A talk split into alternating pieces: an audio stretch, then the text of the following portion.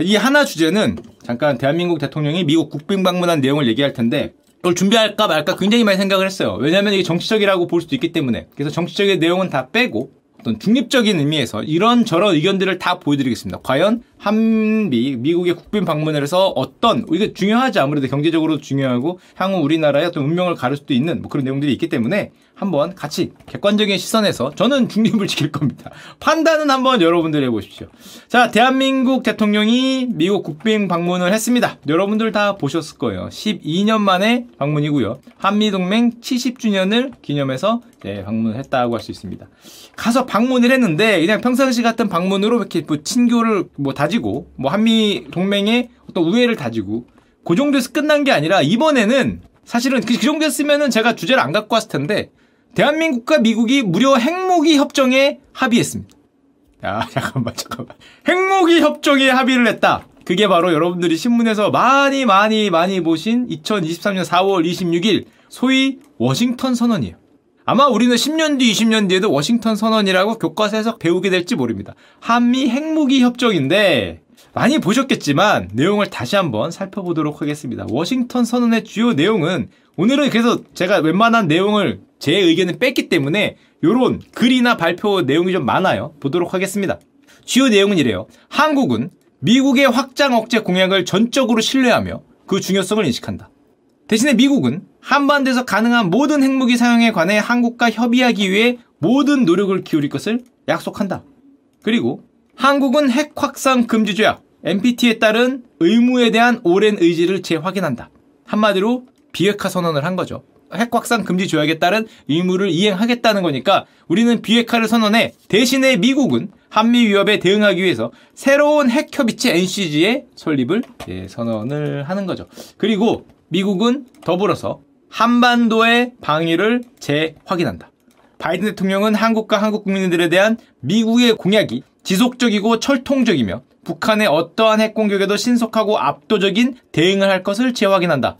우리 대한민국이 핵을 포기했으니까 대신에 미국이 북한의 어떤 도발에 신속하고 압도적인 대응을 할 것이다 라고 얘기를 한 거죠. 종합해보면 엄청 긴데 대충 주요 내용만 갖고 왔어요. 다 할 수 없으니까.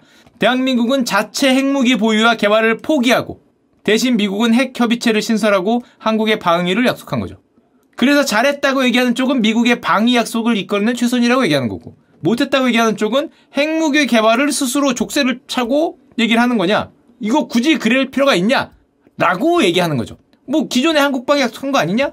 약속했는데 굳이 더 포기한 건가? 라는 쪽이 있는 거고 아예 조약으로 이끌어냈으니까 협약으로 이끌어냈으니까 더 좋은 거다라고 얘기하는 쪽이 있다고 할 수 있습니다. 물론 지금 보여드린 워싱턴 선언이 이 대한민국의 공격을 받을 경우에 미국이 핵무기 사용을 명시한 건 아니죠.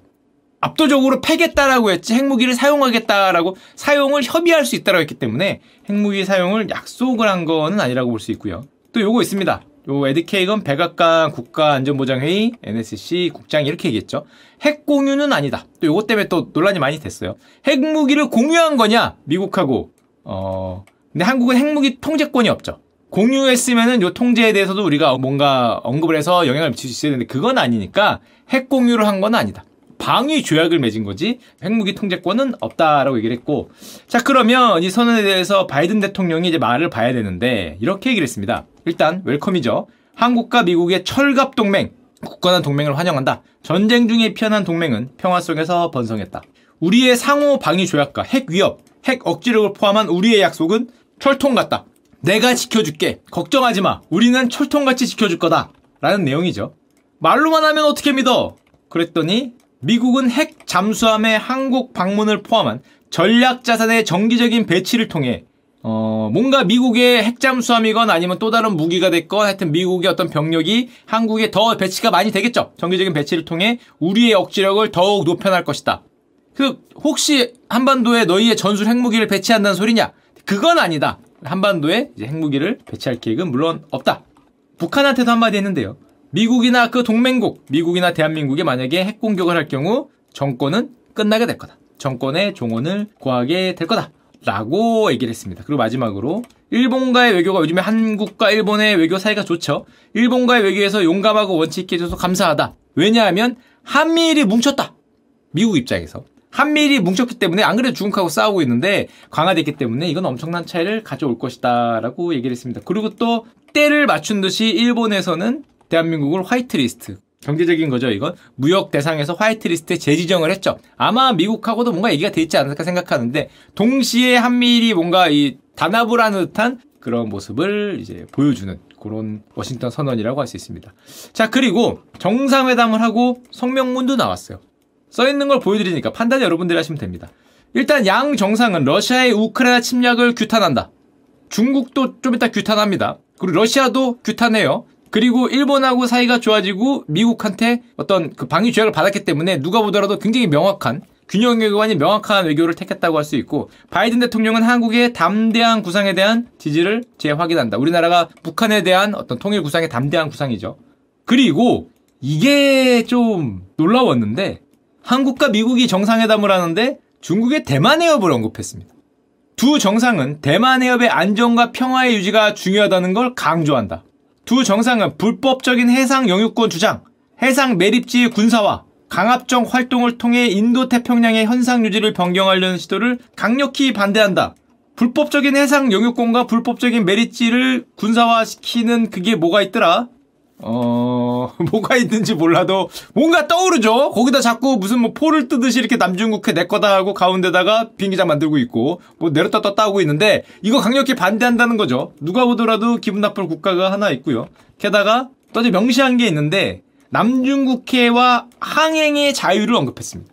양 정상은 남중국해와 그 너머를 포함하여 방해받지 않는 상업, 항행 및 상공 비행의 자유, 기타 해상의 합법적인 사용 보조에 대한 약속을 확인한다. 이게 항행의 자유, 한마디로 남중국해하고 대만 해협 왔다 갔다 하는 거 중국 눈치 안 보고 자유롭게 할 수 있다는 거죠. 미국과 영국이 가끔 하죠. 항공모함 데리고 왔다 갔다. 이거, 어, 야, 이거. 어, 물론 우리나라가 여기서 왔다 갔다 하면은 잘못하면 갈 수도 있는데, 뭐 미국과 영국은 뭐 어쩔 건데? 어쩔 건데 하면서 왔다 갔다 하죠, 거기. 뭐, 뭐, 뭐, 뭔데? 뭐 이러고. 명, 명장면도 많이 연출되죠. 저렇게 왔다 갔다 하다 보니까 가끔 중국 항공모함도 왔다 갔다 합니다. 그러면은 미국 구축항 함장이 나와서 발 올린 다음에 이렇게 쳐다보고 있죠. 뭐, 뭐 어쩔 건데? 뭐 쏠 거야? 뭐 쏠 거야? 이러고 쳐다보면은 또 이것 때문에 중국이 막 열받아서 뭐 논평 내고 장난하냐고. 너 왜 발 올리고 너 이거 일부러 사진 찍어서 올린 거지? 이거 열받게 하는 게 바로 요런 항행의 자유 작전이라고 할 수 있는데 이거에 대해서도 명시를 했죠. 한국과 미국의 정상회담에서. 당연히 중국은 열받죠. 거의 뭐 분노를 폭발하고 있는데 대만 문제를 왜 거기서 언급하냐? 중국 내정인데. 중국의 핵심이 중 핵심이고 외부 세력이 개입할 수 없는 건 당연한데 왜 니들이 얘기하냐? 그리고 미국과 한국은 대만 문제를 똑바로 인식하고 더 이상 그릇되고 위험한 길로 가지 말아야 된다. 라고 중국 마오닝 대변인이 얘기했고요. 정상회담 성명문이 굉장히 긴데 조금만 더 보면 IRA법, 경제적으로 중요한 IRA법, 인플레이션법과 반도체법에 대한 한국 기업의 우려를 완화, 전 이거 되게 중요하게 봤어요. 완화하기 위해서 한국을 빼준다는 건 없고요. 한미 양국의 노력을 이제 평가, 높게 평가한다고 합니다. 예, 뭐, 높게 평가하고. 그래서 미국에서 투자하는 기업의 상호 이익이 되기 위해 그 긴밀한 협의를 한다고 합니다. 그래서 긴밀한 협의니까 뭐 있겠죠. 뭐 긴밀한 협의를 할 것을 이제 약속을 하고요. 그래서 정말 안타까운 것 중에 하나는 구체적인 대안은 나오지 않은 것 같아요. 뭐 긴밀한 협의니까 긴밀한 협의니까 기자회견 중에서 누가 물어봤어요. 바이든 대통령한테 이 핵심 동맹국이고 그렇게 지켜준다며 정책적으로 지금 당신이 펼치는 정책이 IRA나 반도체법이 이 한국의 반도체 산업에 피해를 주고 있는 것 같다. 이거 어떻게 생각합니까? 그랬더니 no 무슨 소리냐? 우리는 누군가한테 피해를 주려고 반도체법을 만든 게 아니야. 중국에 피해를 주려고 한 것도 아니고 한국에 피해를 주려고 한 것도 아니고 그냥 미국의 반도체 공급 안정을 원해서 한 것뿐이야. 게다가 한국이 우리 미국 들어와서 하면은 만들어주면 우리가 또 세금도 깎아주고 하잖아. 즉 윈윈이다. 라고 얘기를 했습니다. 윈, 윈인 것 같긴 해요. 뭐 좀 차이는 있지만 뭐 하여튼 윈윈이다. 이것 때문에 누가 보더라도 중국은 좀 열받을 만 하죠. 이렇게 얘기했습니다. 중국 관영원련 글로벌 타임스인데 한국은 미국에서 해구산을 되찾고자 하고 있다. 하지만 중국이 보기 해구산은 비현실적이고 새로운 위험만 가져오게 될 거다. 한국에 미국의 핵잠수함이 들어오는 게 과연 너희들의 안전을 보장할 수 있냐? 오히려 그게 타겟이 될 거다. 뭐 이런 얘기를 했고요. 중국 관영 언론입니다. 새겨 들으세요. 중국 관영 언론. 이거는 유례 없는 핵보호라고 얘기를 하는데 오히려 유례 없는 자율성의 상실이 될 거다. 진정한 승자는 워싱턴이다. 한국 니들 털렸네? 뭐 야, 왜 니가 그 얘기를 해? 거의 비용 없이 워싱턴은 실속을 챙겼고 한국은 핵의사 결정에 발언권을 못 챙겼다라고 비판적인 발언을 했죠. 중국이니까, 중국이니까. 또 이런 얘기도 했습니다. 공동성명이 경제적 강압에 대해서는 애매모호하게 얘기하고 있네. 뭐 얻어낸 게 뭐 이런 얘기를 했고. 근데 왜 대만 해협의 평화와 안정을 언급하냐? 이런 공동성명은 중국과의 신뢰를 해칠 것이고 마지막으로 중국 정부의 뜻이라고 할 수 있죠. 관영 언론의 사설이니까.